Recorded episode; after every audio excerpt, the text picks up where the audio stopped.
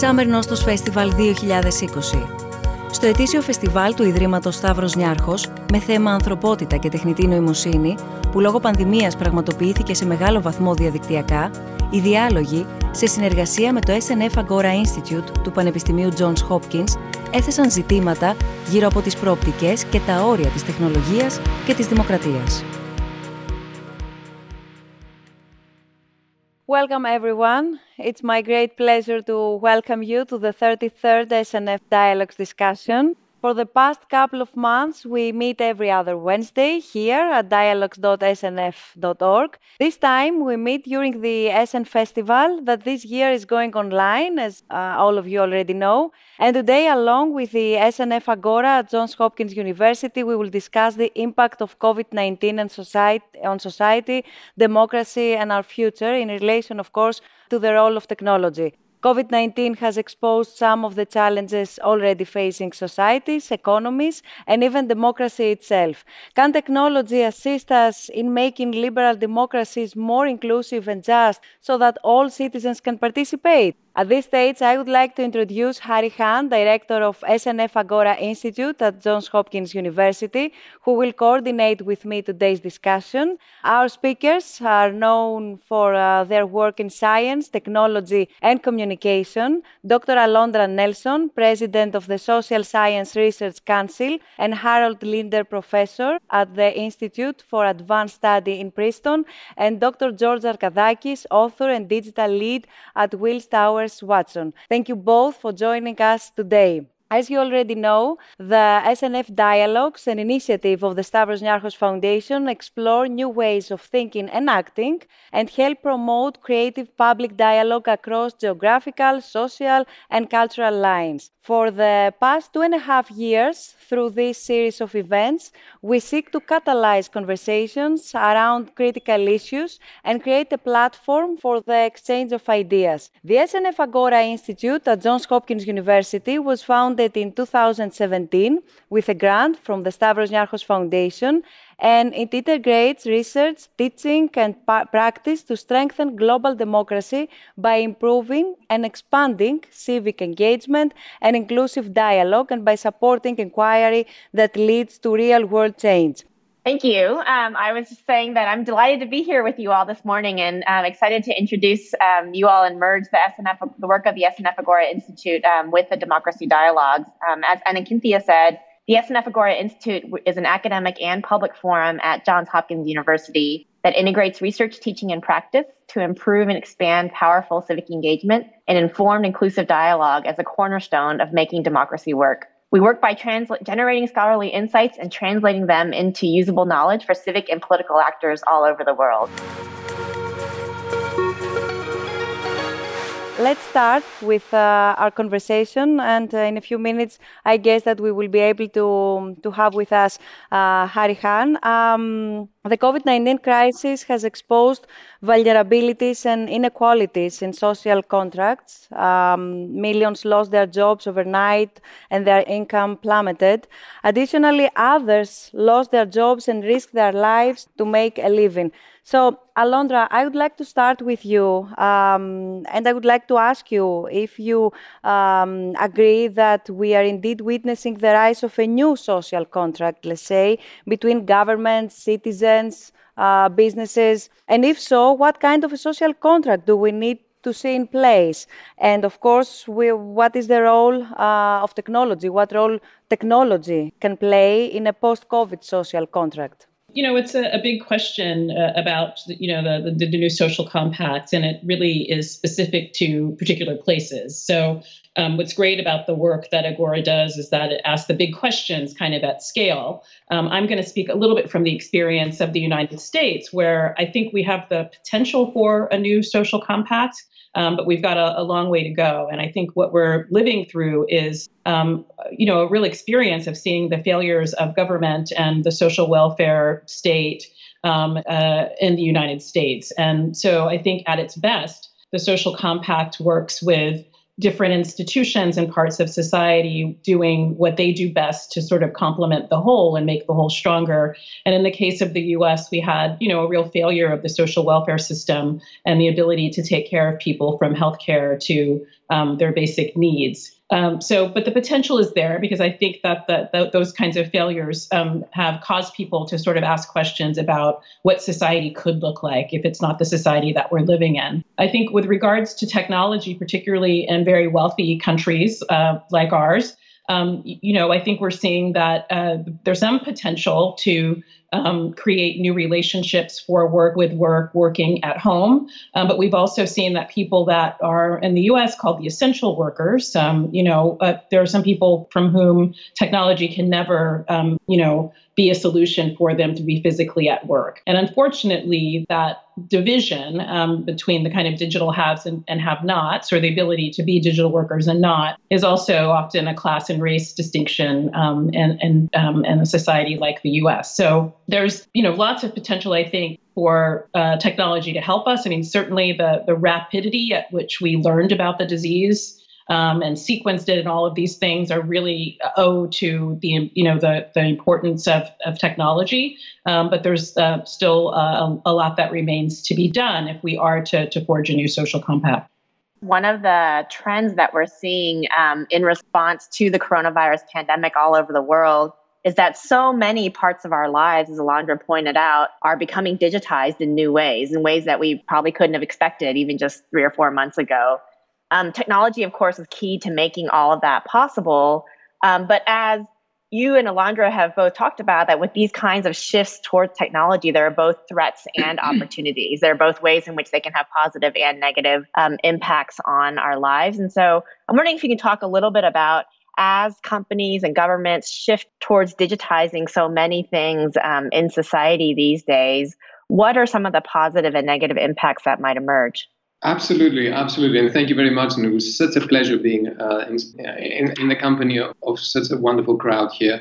Um, you're very right. In fact, before COVID 19, there was a huge debate about the fourth industrial revolution and how businesses will start automating work and what's going to happen with the impact of technology in, you know, in everyday life. And what we've seen with, with the pandemic is an acceleration of very much many of the potential impacts that uh, automation and digitalization may have uh, on work, and very much, you know, uh, things like massive unemployment, for instance, right? So what we've seen in a, in a, in a matter of three months is something that we expected was going to fold out in a more controlled way over the next sort of, you know, three to five years. Alondra, um, I'm asking you. Um, are you afraid that the sacrifices we all uh, did might take a more permanent form? It's something that all of us uh, are wondering. Uh, how much freedom are we ready to give up to feel more secure, for example? Are we heading towards a crisis um, of our civil liberties, etc.?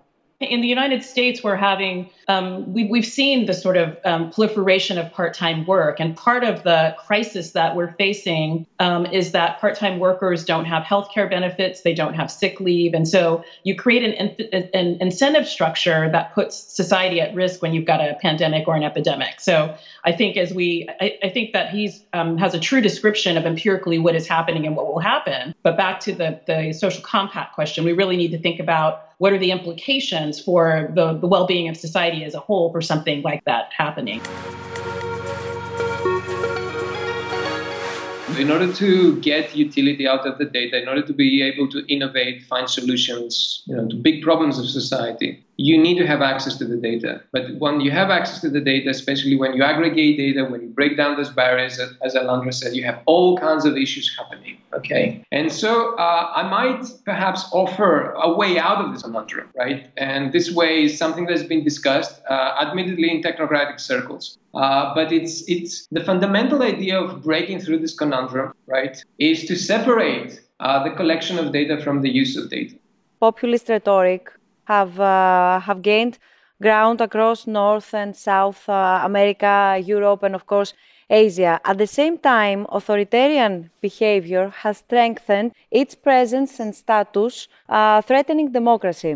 So the question is how can we ensure that the rule of law, fundamental rights, and liberties will not be another victim of the, of the pandemic? And how can technology support democracy in these challenging conditions? That we need to uh, re engage with the political process. And currently, most people do not engage with the political process, right? Currently, what most of us do is they consider politics as a, as a, as a show, as entertainment, right? We sit, we watch, uh, we get angry, uh, we throw stones, petrol bombs, or swear, we swear at things, but we don't take the responsibility of actually engaging with the political process uh, because we're not perhaps given the opportunity, or perhaps we don't think it's worthwhile. So, if we want to save democracy, I think we need to re engage with politics. And we, we need to find perhaps new ways, new institutions where citizens have some kind of direct say in the political, in the policy making life cycle. So we don't just go there and vote every four years or every two years, but we do have a say in, in how policy is formed and take the responsibility as well. We, we need to be responsible. You know, just having an opinion is not responsibility. Is COVID a massive step forward for the surveillance state and the surveillance private sector? And what ensures that governments won't make the apps mandatory? What could stop them from, uh, from keeping it that way? Thank you for that question. I think that the contact tracing um, situation that's happening right now, the, the sort of debates and controversies over it, really is the case study to think about our first question about the social compact. Um, because you've got public-private partnerships. In some instances, you've got only you know private sector working on this. You have national health services trying to build apps, and then you've got you know nation states, the states involved in this as well. You know, on the one hand, I mentioned the case of China er- earlier, where effectively um, contact tracing and other kind of public health surveillance is going to be made into a surveillance system. So, you know, that's, I think, on a far extreme. But there's also very interesting other things playing out. So, um, uh, you know, certainly the case that uh, uh, company uh, countries that are using the Google Apple infrastructure, the API infrastructure for not contact tracing exactly, but autonomous contact tracing or exposure notification for infection to COVID 19 are now kind of in a struggle or a debate with, um, you know, with Italy, with Germany about what happens to the data. And this goes a little bit to George's point about the how to think about the commonality of the data. So on the one hand, you have Germany and Italy saying that data should come to us because we actually can't do proper public health if the data from you know pinged uh, GPS and Bluetooth data from cell phones doesn't come centrally to the state, then we can't actually do the state's role or play the state's role of engaging in robust public health surveillance.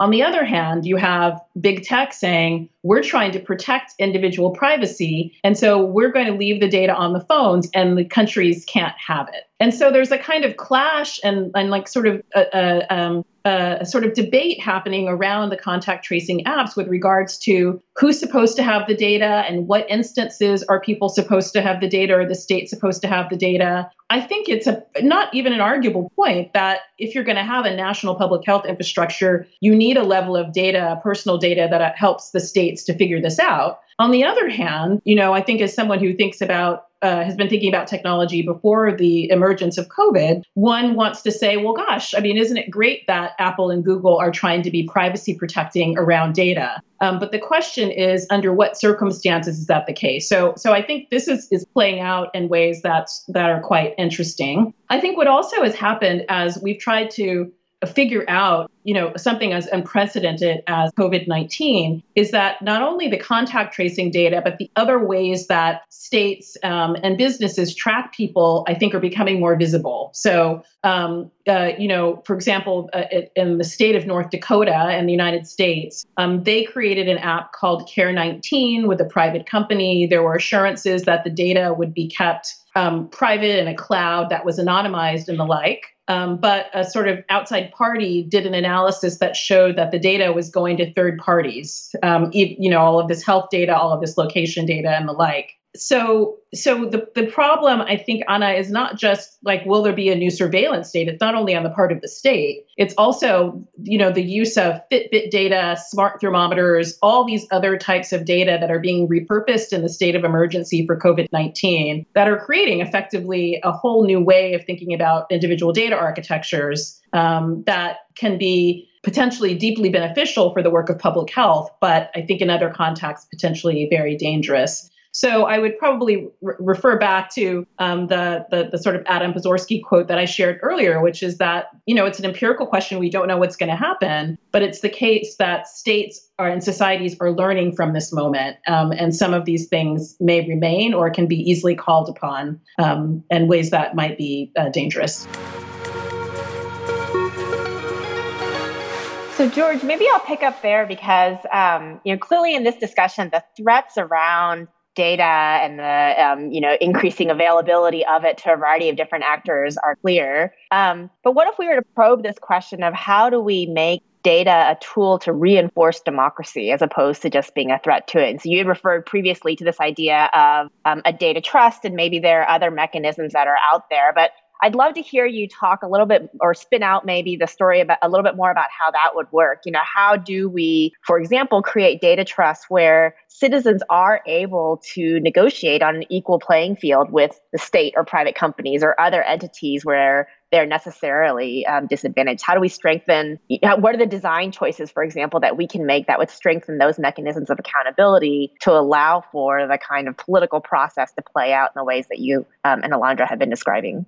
Absolutely. So I think we, we should think of data in, in at least two ways as, as a resource, i.e., something that creates value, economic value, and how this value can be shared. So this is one way of thinking of data. And the other way we can think of data is as a means, as a means, right? As a means to achieve some kind of end result. For example, you know, using data to be able to understand who I am and therefore be able to inform me in the correct way, uh, you know, help me understand uh, points of view that are uh, opposite to mine. Uh, you know, uh, don't leave me in an echo chamber, etc., uh, etc. Et so there's at least those two ways that we have to completely rethink data right now. Okay, so in terms of uh, data as an asset, I think this is really important eh? because we are we are in a data economy and we are moving towards a data economy, a data-driven economy, and I made that point before. And in the data-driven economy, we will see massive unemployment. Okay, so there's this huge debate. How, what are we all going to do? Right? What are we all going to do? Uh, and you know, for example, you know, people are talking about universal basic income, and that is fine as long as you find the money to fund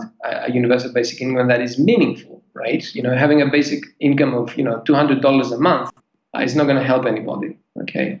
So we need to we need to really think out of the box and try to sort of see, see into the future and perhaps rethink humans not as liabilities, uh, but as assets. And what I mean by that today, the way economists think of humans, they think of, the, of, us as sort of economic units, right? If you work, you produce. If you don't work, you're a liability. Somebody else has to pay for you, right? You're either a zero or a one, okay? You can't be both. But if we th- rethink ourselves as assets, for example, in a data economy, you're always an asset because you're always creating data. Then this may help us understand how we can democratize the AI economy around the data equation. Okay, so this is one area perhaps we can talk about a little bit more.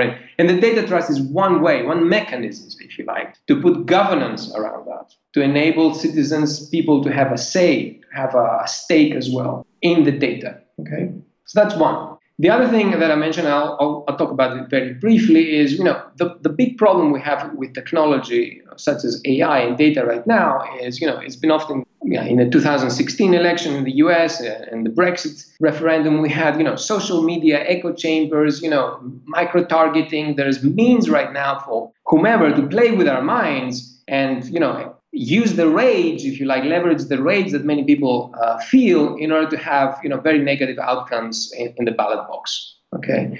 The only way we can have some say in that, the only way we can influence that, I believe, is against the democratization of the AI economy. Okay, back perhaps you know to the point that Alondra said, right? The non-experts need to to be part of what is going on. Okay, not to be just the audience sitting, you know, at the back, uh, at, at, the back, you know, at the seats and looking at what's happening on stage. We all need to participate in, in what is going on. I think what we're seeing with COVID in particular is how nuanced what we sometimes call the digital divide is, or how actually variegated and complicated it is. Um, and so we've often, I think, talked about it as just whether or not people have internet access or don't have internet access. But we're learning uh, in this moment that it's really about, you know, uh, bandwidth. You know, do you have enough bandwidth to work from home on Zoom all day? Um, and how do we think about that? And that really, I think, brings questions around net neutrality and the cost of bandwidth, I think, to the forefront of conversations um, in a, a, new and different way. Um, I think we're really coming face to face with the fact that um, a, a, lot of, um, you know, particularly uh, working class folks connect to the internet on smartphones, uh, which is a terrific thing. I mean, you know, one of the um, kind of fabulous things about early technology and smartphone technology, or it's just cell phone technology, was the ability to kind of leapfrog infrastructure. So to not have to put up phone lines and these sorts of things to create uh, you know, a communicative infrastructure was a quite extraordinary thing. Um, but I think that we see, you know, there are things that people can't access through smartphones um, and, and, the like. And and and as we're talking, you know, back to the con the conversation about contract uh, contact tracing apps and um, exposure notification. If one is, you know, someone who can't really afford, uh, you know, that pay, uses their cell phone and they pay for it, you know, moment to moment and buy hours, and then the hours run down. If it's a if it's a kind of economic taxing thing for you or your family, um, it really sort of puts in jeopardy any kind of public health work that one wants to do that is relying upon smartphones. So it's not just the physical having of the smartphones, it's the affording, you know, to, to have them on all the time. So at any moment when you're out in the world, your Bluetooth is pinging. I mean, if you have to turn your phone off or if you lose service because you didn't pay your bill or couldn't afford it, it puts all of that at risk. And so I think that what it's leading to, um, what we don't have in the United States, and I know other societies are much better at this, is a democratic investment in technological infrastructure as a tool of, of citizenship. Technology is a, is a human product. Okay, it doesn't come from some, from nowhere. Okay, it is we human beings that create technology, right? And technology is based on human design, and human design has a purpose, and human design is based on values. Okay, so if your values are, for example, that the you know the best the, the, you know the best thing you can do is maximize profit. Okay, uh, economic advancement, you know, then if then all your technology will be built in order to achieve those ends, those goals. Okay. So one thing we need to do really is try to sort of rethink what are the values that drive technology, that drive designs. Okay. Can we rethink those values? I believe that we live in an era, right? And I don't know when this started. It might have started, you know, the past 10 or 20 years, where we are moving further and further away from reality as a society. Okay, uh, I don't know why this happened. Maybe it's the movies. Maybe it's you know we we're moving away from reality. We we we talk as if we are in the scientific or technological era. I would I would doubt that we live in the in the scientific era. We live in a very sort of subjective, relativistic. You know, my opinion, your opinion. You know, I believe that you know the earth is flat, you believe the earth is round, you believe the earth is pitch, uh, pitch like, you know, we all agree to disagree and we all right. We can't be all right, I'm sorry. Okay, uh, so so so I think it's it's we are in a cultural milieu, if you like, that you know amplifies the the imaginary, amplifies the subjective, amplifies the the unreal. Okay, and if we cannot extract ourselves from that mindset, uh, then technology will you know will help us get deeper into that hole. You know, will create more unreality around us.